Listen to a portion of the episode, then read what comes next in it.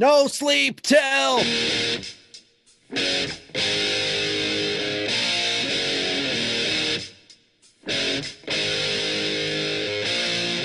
Draft day! First year player draft prep episode with rankings and prospect guru Mason McRae. It's time for dingers. This is Dingers, way more than fantasy baseball. We keep it real when we talk and knock it straight out the park. Let's see the stats. What's the average draft position? What kind of plays you making? Check the wins above replacement. Check the lineups and the points. This I gotta see. What's your path to victory? Are they aiming for a dynasty? Get points going head to head. Please don't do me no favors. We're always watching waivers. Ain't no minor league. This is major. Yeah, Dingers. Let's go. Welcome to Dingers, the only fantasy baseball podcast for smart people. It's not just PD helping that wins you championships. That's why week in and week out, we're delivering tips and strategies to help you live that straight up OG lifestyle. Tyler Childs joined again this evening from an, another revamped version of said murder room with Mega Desk. Uh, Robbie, what's happening tonight? Uh, just enjoying the in build version of Megadesk tonight, as you mentioned, Ty. Uh, I also have a chair that's not a wooden desk chair with a blanket on top of it. I'm feeling pretty good about my life right now. You know, Nice. hopefully the audio and everything still works out really well. Um, but you know, I'm not going to complain. How are you? Uh, You know, I'm surviving. We uh we took the little guy to get his shots today, so it, he's a little grumpy and fussy. So it, it led to some delays getting uh, ready to go. But um, I'm ready to go. Talk talk redrafting the board. Uh, we got Mason McRae with us tonight, who is our let- let's call him in-house in-house uh, college expert. Um, he definitely loves to come on and talk college baseball. So Mason, welcome back to the show. Uh, I think you are the leading like appearance guy right now. So good on Yeah. you. That's all I care about. That's the only reason I kept coming on again. See, wait.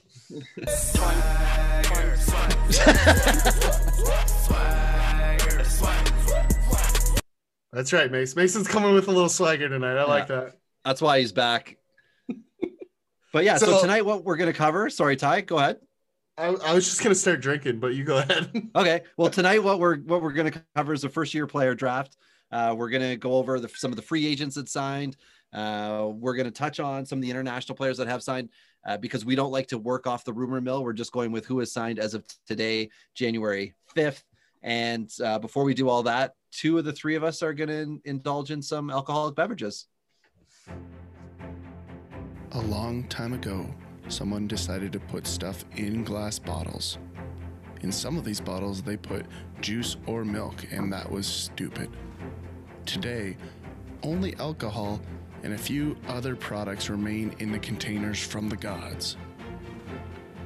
It's time for beers and bourbon, because good advice only comes in a bottle.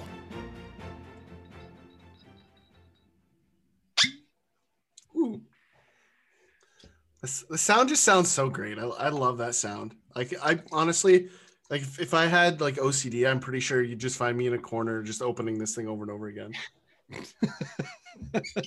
Okay, well, so we know we know Ty's, you know, got some something brown. Mason, I, I noticed you've got something interesting. What's that you're drinking tonight? I do. I actually have some purified drinking water from Kroger.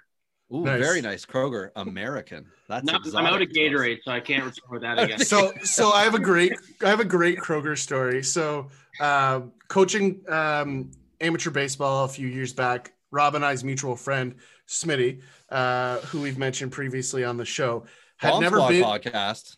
Uh, exactly. Head over to Bomb Squad. Check the boys out, golfers out there. Um, little off the board, behind the scenes. Uh, our boy Smitty. We're talking about our boy Jerry Lou, who is out at Bandon Dunes Resort. Which, if you haven't made it out there yet, you need to put that on your list and get out there. So, um, jump back to the story here. Um, Smitty had never been to Kroger, ever, and as part of that experience, he come to realize that they sell beer in the grocery store because we don't do that in Canada up here um, we have stores that are designed to sell beer and uh, so we walk in and there's an entire aisle of beer and i will never forget this day because he was just he didn't know what to do he just froze he just froze in the beginning of the aisle, and he's like, "What is this place?" Like, and Why is this here? Has anyone told them you're not allowed? That's right. It was, it was great. It was, it was so good. But yeah, uh, I, I'm back on the Woodford Reserve this evening.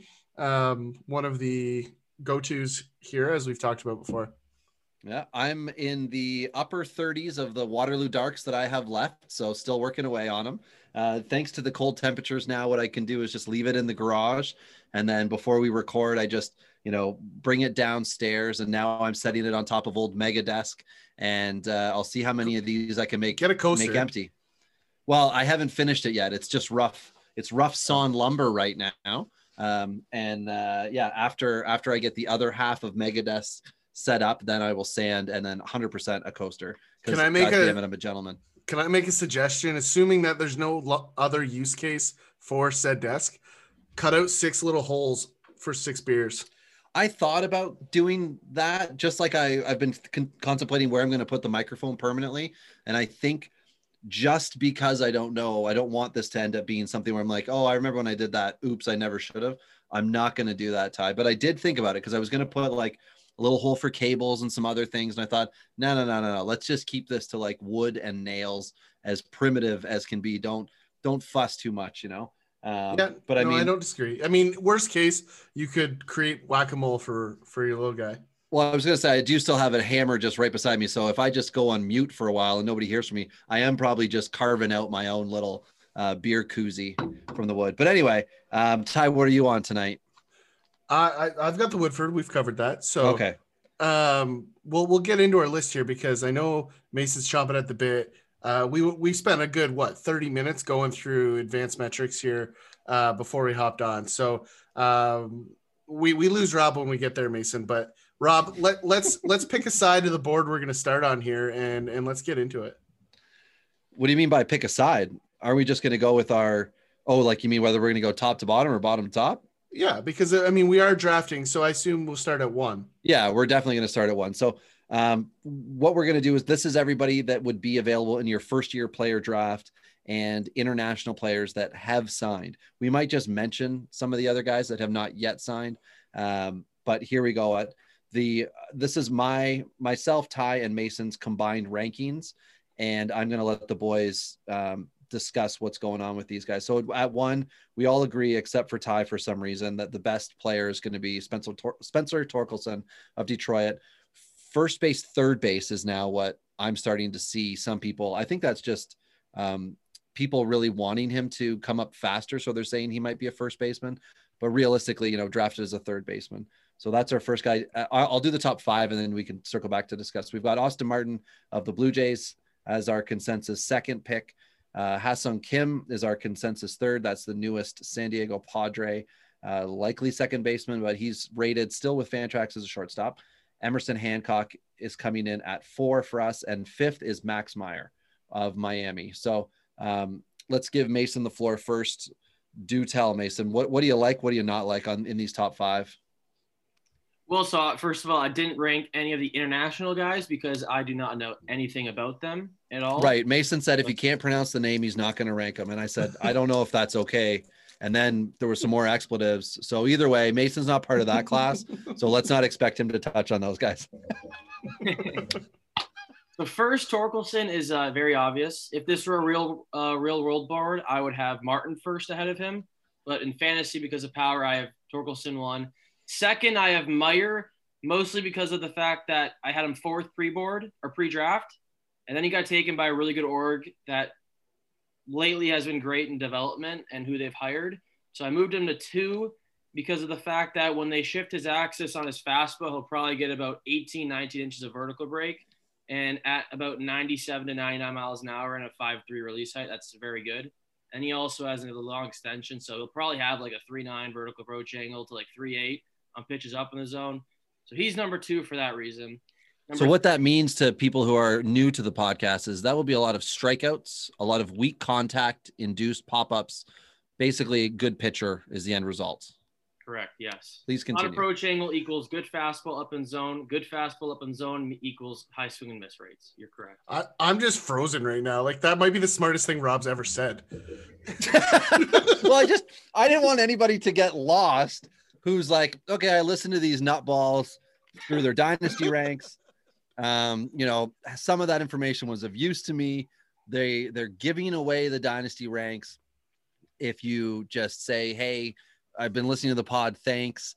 Uh, you know, as I said to some people on Twitter, if you just show us, you know, the episode you're listening to, take a screenshot of you listening as a thank you. We're going to give you all of the dynasty ranks broken down.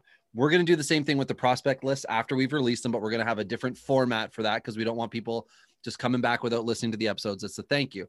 But I didn't want them to go away from that because we just had a smart person say smart things and used advanced metrics. I wanted people to fully understand that I can, I can, I'm not dumbing it down for them. I'm dumbing it down for me. All right. Um, but I want them to know that obviously Max Meyer, who a lot of people thought was a weird pick to be the first pitcher off the board, it's justified. And like Mason just said, going to Miami helps him because of what Miami's been able to do. And for everybody who wonders, you know, guys that we like off the board, guys, Sandy Alcantara was somebody I really liked in 18. Um, Miami's done good things with him. Watch what's going to happen with Sixto Sanchez. You know, one of the guys we're going to be talking about later this month when we get into top prospects. It's a good thing to be a Miami pitcher now. Yeah. Well, and, and it's it's a big reason why for me I've got Emerson Hancock actually as my number one, and it's a ballpark factor for me. And in fantasy, that makes a big difference. Yes, all these metrics are a big deal, but there's two really important things that Hancock has that Meyer does not a bigger ballpark with heavier weather, and three ridiculously young outfielders to go track down those balls. So give me the young outfield in the big ballpark all day, every day. Um, and so for me, that gets a huge bump for Hancock. And we talk about this all the time, Mason. For me, I'm a high floor guy. That's where I do a lot of my heavy lifting.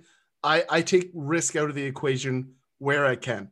Um, Torkelson maybe has less risk, but there's no guarantee that in Detroit, another big ballpark, that his power is going to play to the level it did in college.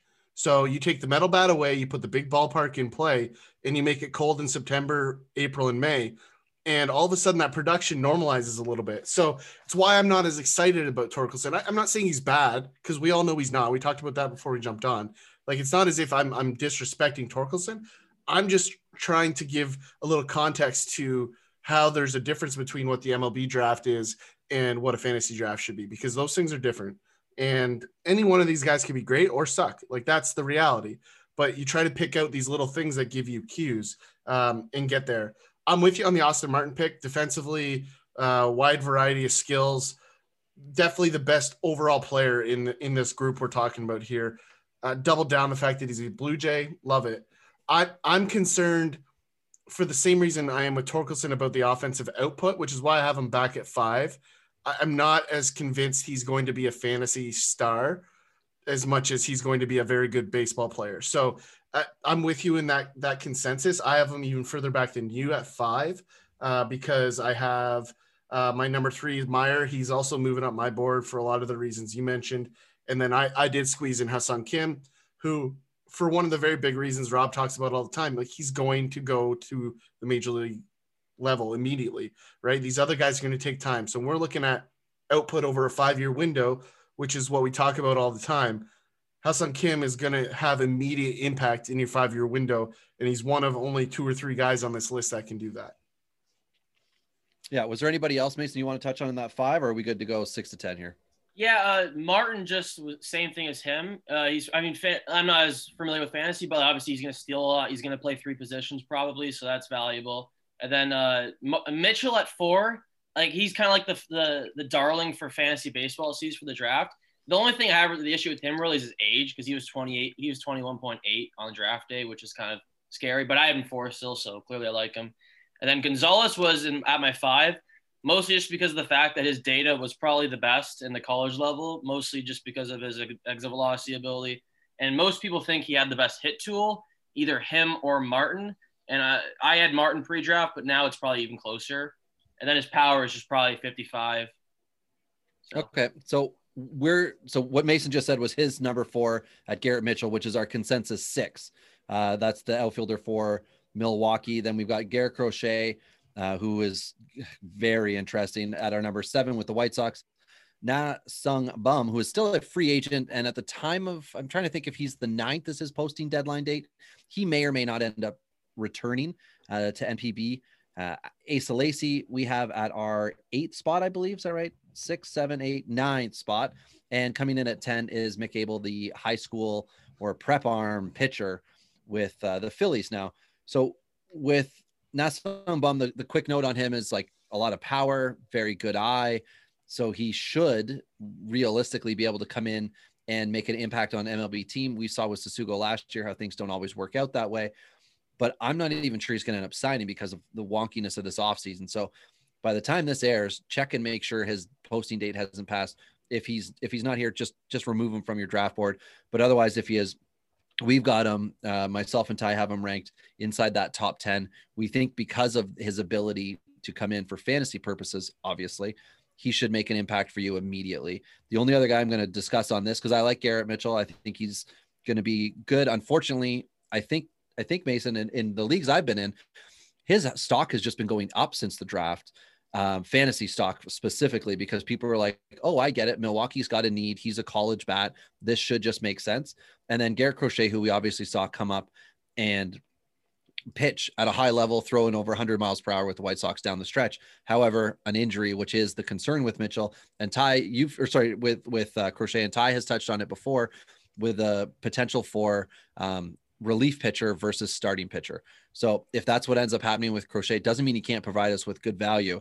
It's just going to be in the position we would least like to see a dominant high end pitcher in, which is, you know, that. So um, Mason will give you the ball back here for six to 10 if you want to just discuss some of those guys.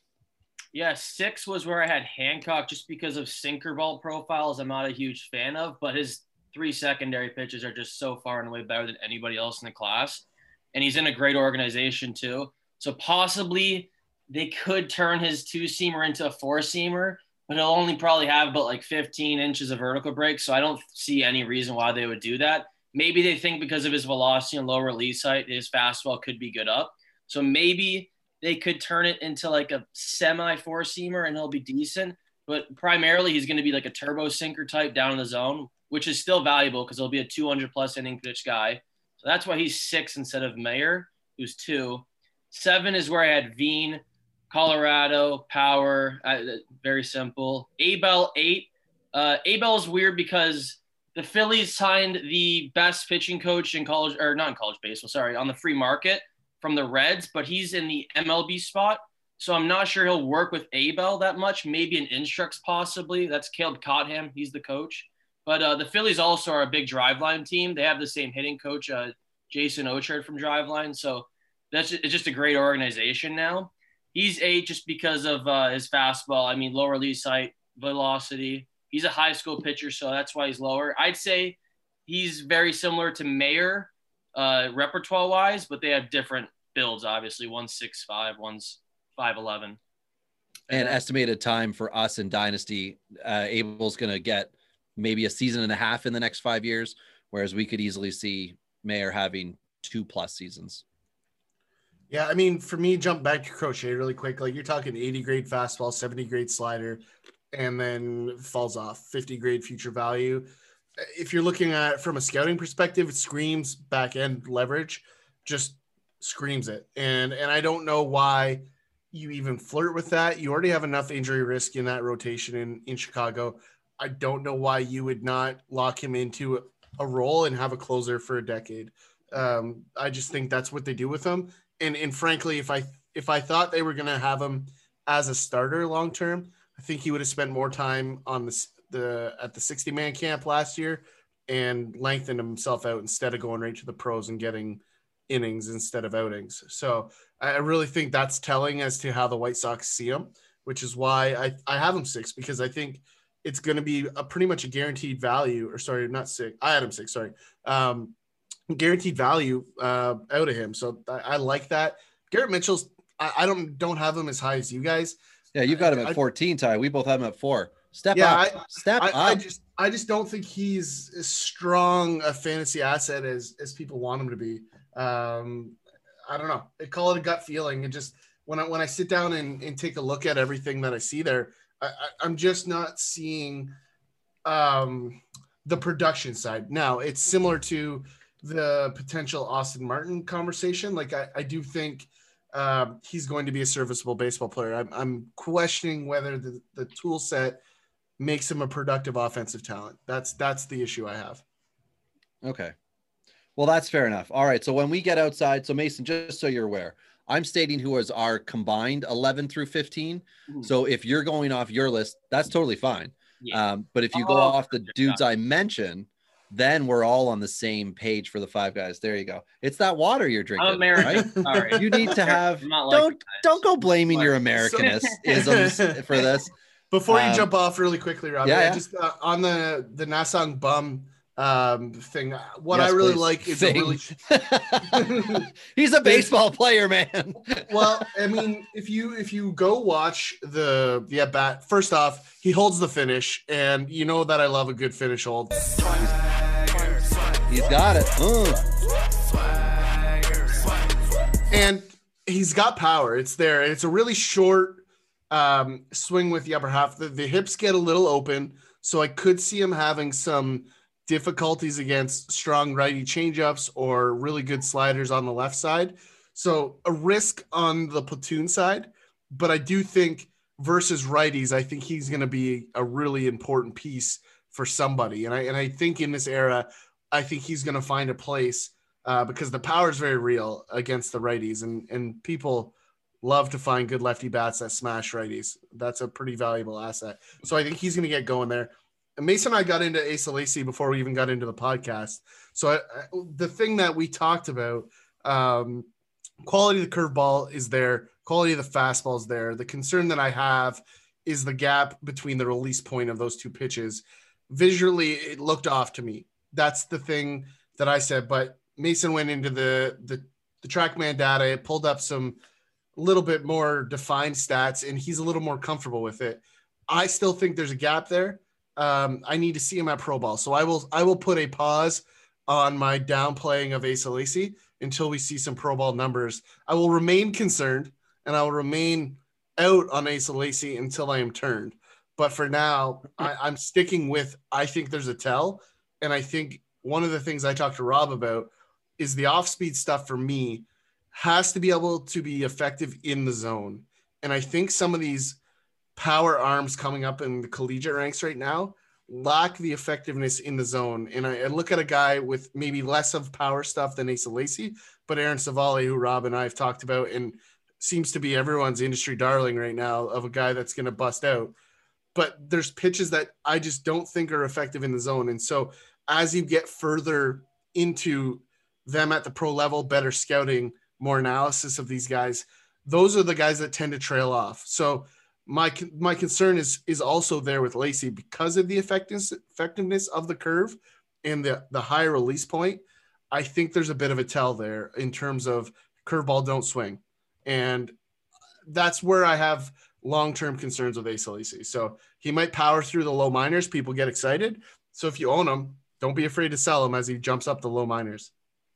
And for us, Ty, like you've got him ranked 15, Mason's got him at 10, I've got him at five. We're all in different spots for him. And obviously, as you mentioned, it would be really good if in six months we were discussing how his season was going, as opposed to what we're hoping to see um, from a progression standpoint. So 11 through 15, we've got Zach Veen with Colorado. Mason touched on him earlier. Uh, Tomoyuki Sugano, Sugano, who we're hoping to see sign, I believe he's got like 48 hours left. Uh, Robert Hassell, the third also Robert Hassell, the giant with uh, San Diego, Nick Bitsko, the gonna be bust with Tampa Bay, I'm telling you, and Austin Hendrick uh, with Cincinnati. So Mason, again, the floor is yours. Tell me I'm wrong on Bitsko, who I did accidentally rank 14. I did not mean to have him that high, so I'm gonna make that adjustment. Yeah, so Hassell, uh, I had a just above uh, Bitsko four. sp- I had Hassell ninth just because of org track record, probably the best hit tool from the high school side. That's very arguable, but some people might say PCA. I'm gonna say Hassell right now, but uh, Bitsko 13 because uh, for the exact same reason the Rays took him. They literally drafted him off of a Rapsodo pen, which was one of the best Rapsodo pens out there. He was 95, 96 with a 19 IVB, a low release height, decent extension. Some people don't care about extension. I do. And uh, that's why I have him so high. He's in a great org. He's a high school pitcher, which is scary. And I, if some people have him lower because of that, that's fair. He also just got was it UCLA surgery or was it Tommy John? He just got injured though, Bitsko. I uh-huh. thought it was a Tommy John, and then Since draft day? no, Yeah. it would no, it was Tommy John before. Yeah, I was gonna say he was coming back from what I believe was Tommy John, but you think it was a, a UCL? No, he didn't get injured before the draft. He got injured about he got he got surgery like two. He's getting he was announced to be getting surgery about a half a month ago or a month and a half ago. Sorry, Okay, Oh. I'll look it up. You guys keep going. Nope, it nope, was on some hidden nope. page. Sell, sell button, torn labrum, torn labrum. Oh, okay. Smash that sell button, boys. And if you go. own if you own Bitsko, you are selling immediately on a torn labrum. Be be done with that. Get out now before people realize. Sorry. uh, That's no, you're good. Ty. I'm reading it too. MLB.com. Yep, he's surgery, uh, rest, shoulder, strengthening exercises, blah blah blah. Yep. So if you're in a first year player draft, I'm sure by the time we release this, when you say, "Hey, I was listening to your episode. Where did Bitsko end up falling?" We'll give you that information. Um, Mason's talking career potential here, and uh, Ty and I are specifically honed in on that five year dynasty ranking. Um, so that's why there's a bit of a difference. So my re rank prior to even knowing the injury, because I was thinking he was coming back from some issues, I now have him ranked 650 in this top 30 list. Well, he was coming back from an injury. Right. he was previously. coming back, and now he's got another one. So I'm, Right. I'm out. I I have a zero rank on Bitsko.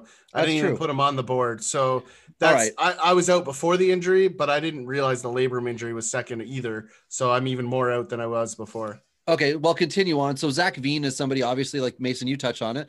Uh, Colorado prospect. So boom, that's a supposed to be a tick up, right? And for fantasy owners, that's two ticks up. You want him even more. He's really tall. He's really thin. If he was a pitcher, Ty would hate him.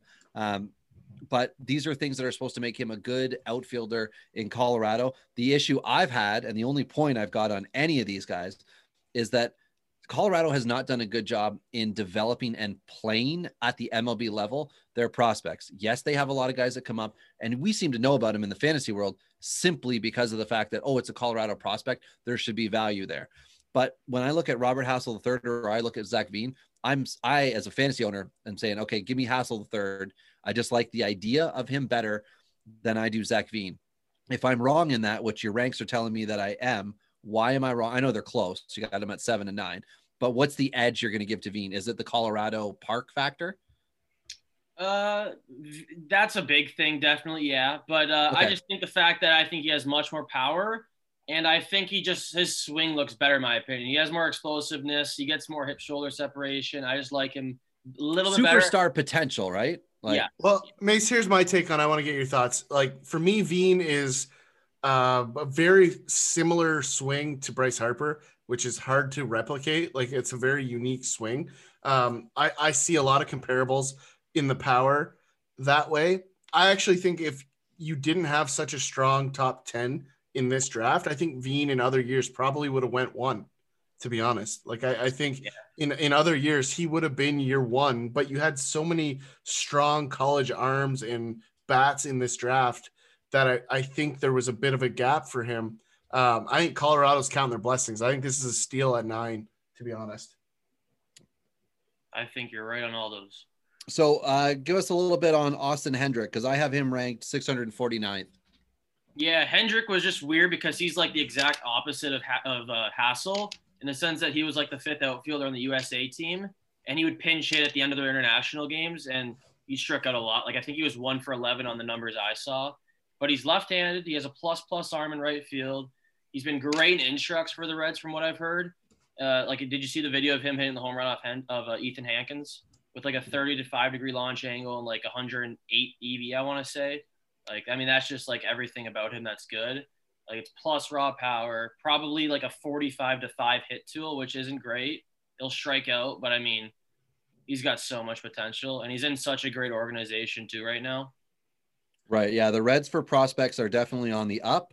The problem with the Reds is that at the MLB level, they tend to just like mush a whole bunch of your 20th through 26th ranked MLB types all into that outfield and then they mush up that infield too and it just it didn't work out last year but hopefully there's good things so down the road austin hendrick now where was he in the draft Hendrick, he went 12. He was like an underslot for four mil, I want to say. Like Okay. Four or five slot, 4.5 mil hmm. slot.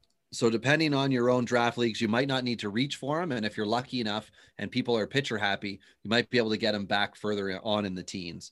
So if you're depending, if you're thinking about maybe drafting or sorry trading up within your leagues, that might be a guy you don't need to worry about doing that with, depending on your location. And and the one thing you have to be scared of is that he's an outfielder in Cincinnati, and they have about four million of those. Which is why I did touch on that, and maybe we'll be lucky, Ty, and maybe magically some of those guys will just go away. I'm sure if Cincinnati Yeah. could do it all over again, uh, Shogo Akiyama would not have ended up with a contract as a red and uh, everybody else that they were bringing in. They would have just kind of let it go. We talked before about Jesse Winker. We'll we'll get to him again when we hit February. Is there anybody on here for you, Ty, that that's kind of you know pinching a nerve that you'd like to just state No, I- your piece on?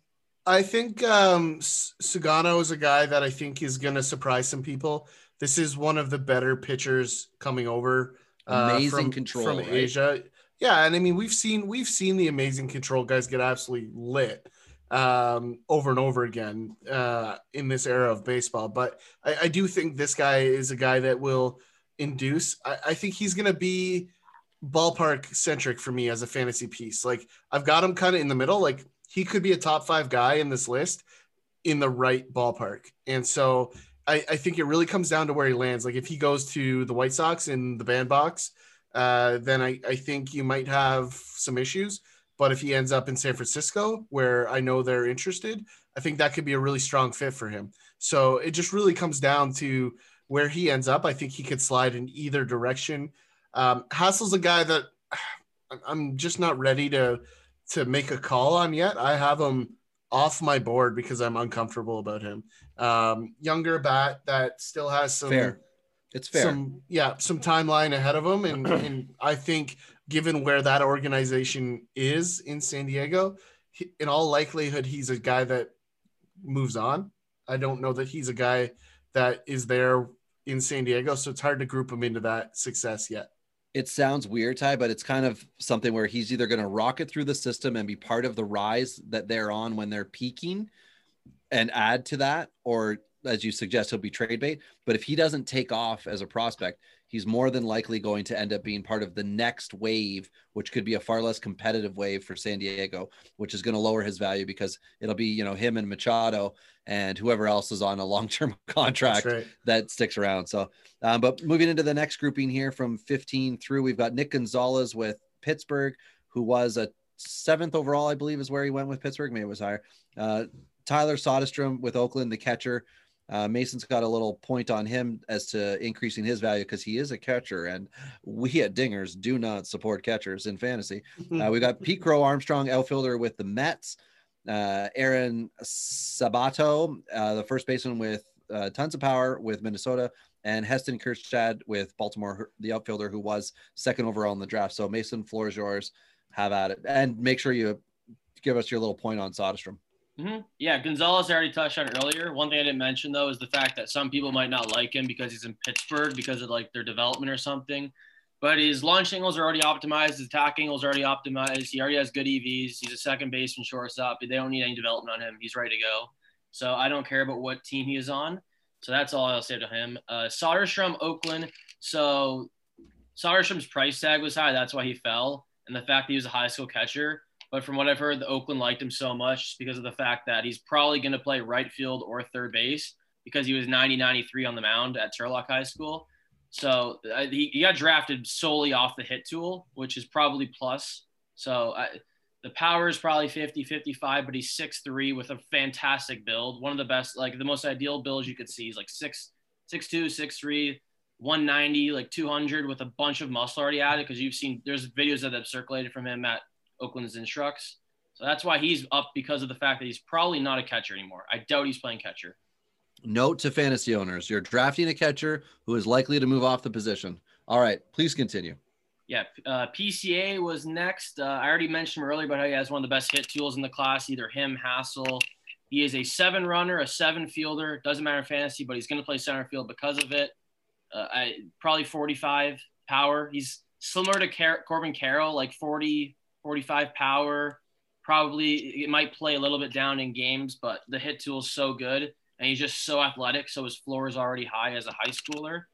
And then Sabato is next. Sabato I saw live twice in person, and he sucked, which is why like I was low on him.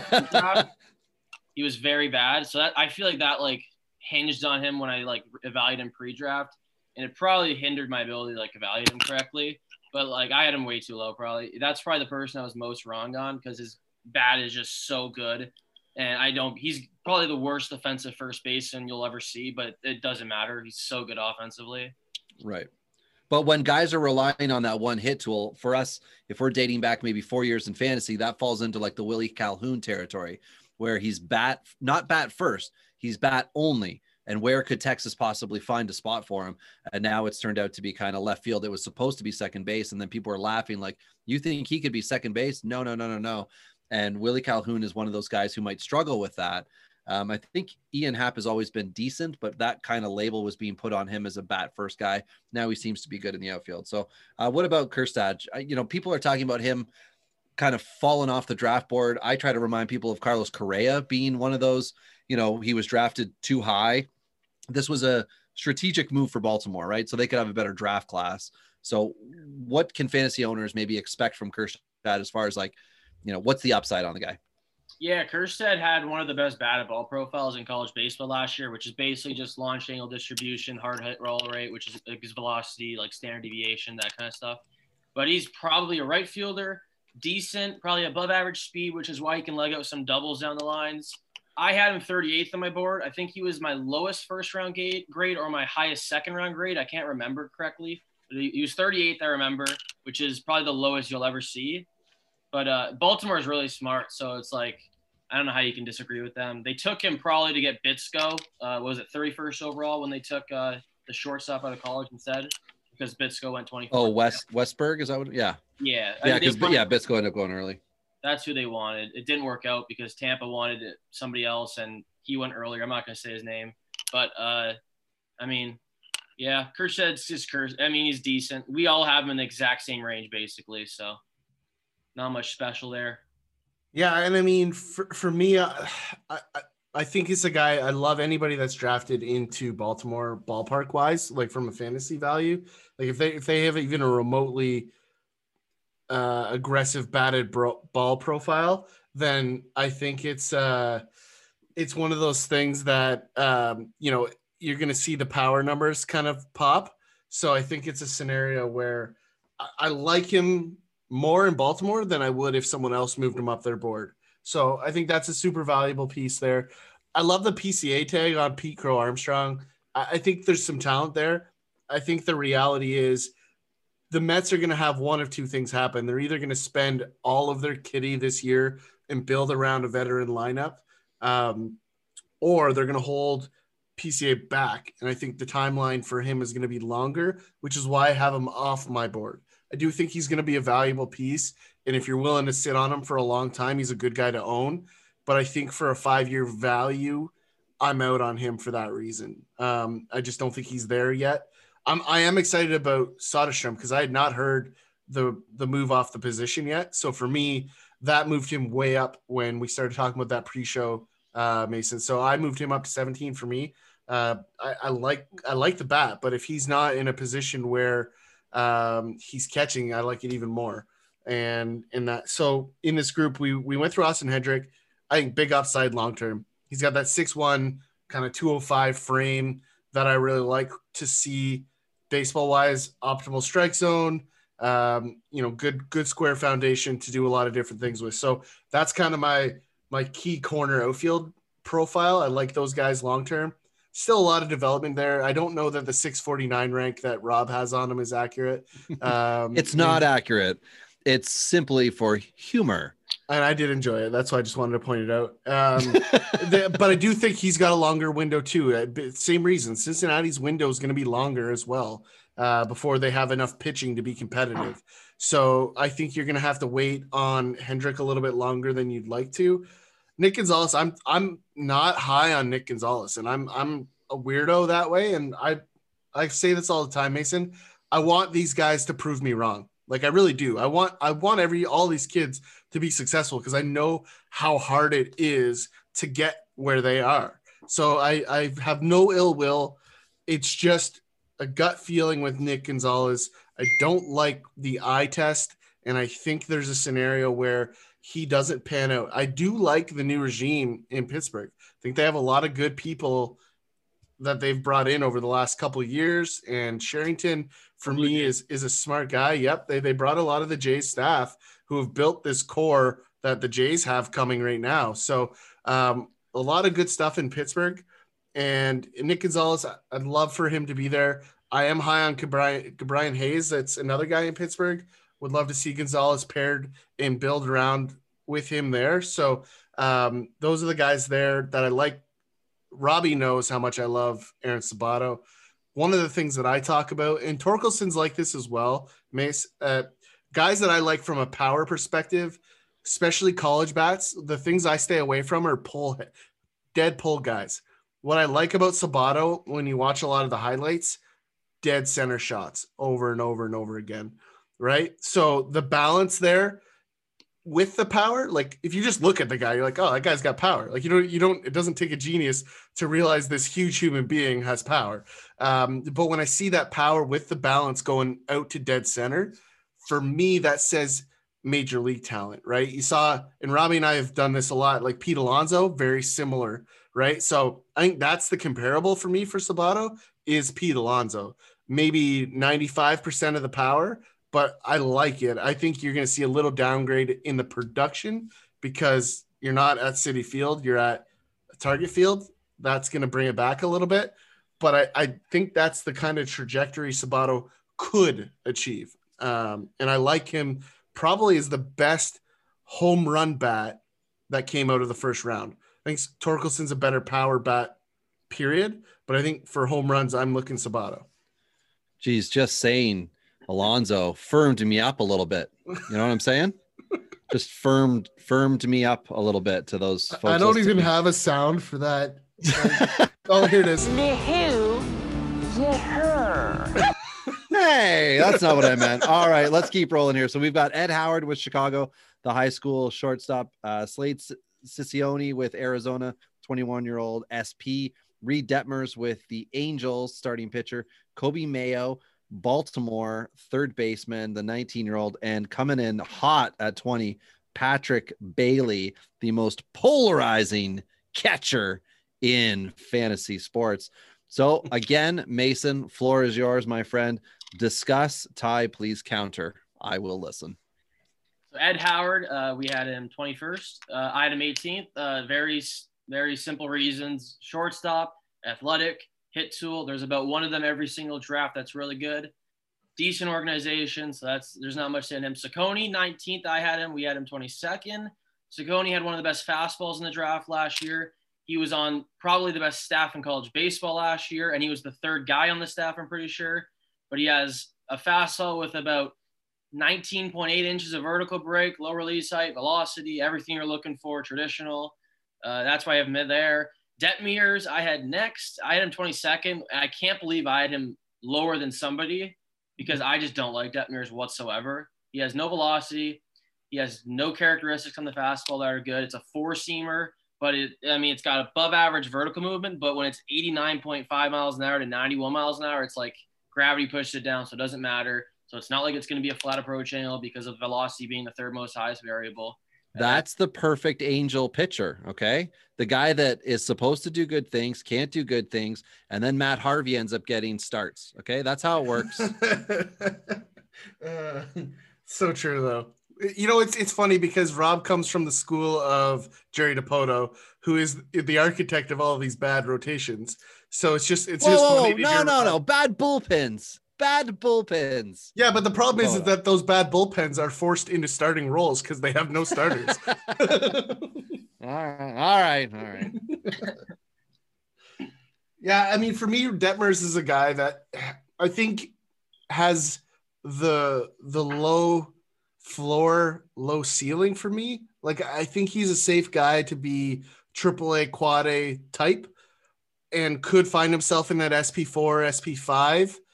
But I don't see him as a top or a first round talent. Like I really, I just don't have him there. Like I have him 28th because there is a big fall off in this draft. Or no, I don't have him 20. I have him further 29th. Sorry, um, because there's a there's a bit of a drop off because of the weird class that we had this year. There's just a weird gap in talent pitching wise, especially because um, any of the arms that were notable, like what's the guy out of Ohio Ohio that uh, probably could have came out in this draft but went back.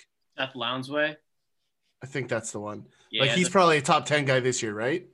Probably, uh, probably like top thirty. He hasn't thrown any strikes in the fall, I've heard, but like his stuff is so good. He Yeah. two of the best breaking balls in college baseball.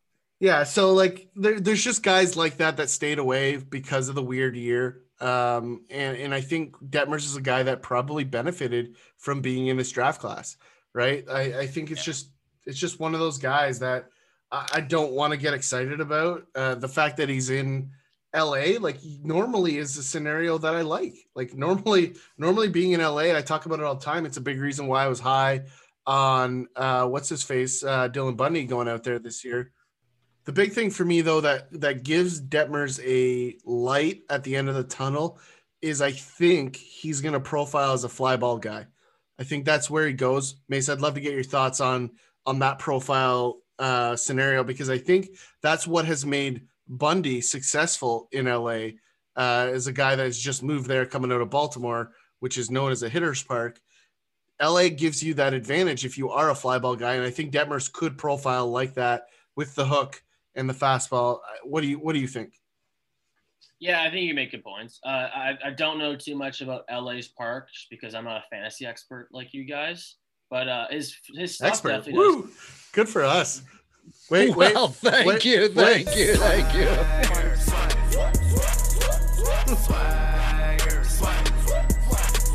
Yeah, Yeah, well, the big thing about the the Angels Park is the evening games. The air is heavy, right? It's very, it's a very moist ballpark. For those of you that love that word, threw that out there.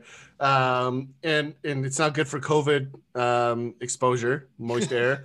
But Or dingers. Yeah. so so great for fly ball guys. So I, I will say that that that could be a big reason why they profiled Detmers uh, for the Angels. It could be an interesting fit there. I'm still not excited about him. I'm not going after him in a lot of places, but could be a sleepy guy as you move towards the major league level.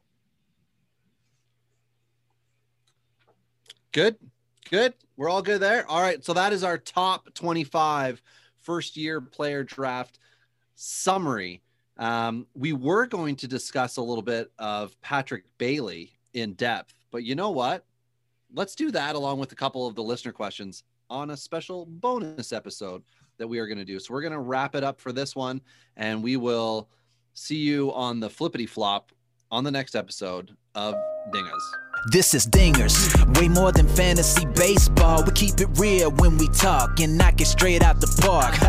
Let's see the stats. What's the average draft position? What kind of plays you making? Check the wins above replacement. Check the lineups and the points. This I gotta see. What's your path to victory? Are they aiming for a dynasty? Get points going head to head. Please don't do me no favors. We're always watching waivers. Ain't no minor league. This is major. Yeah, Dingers. Let's go.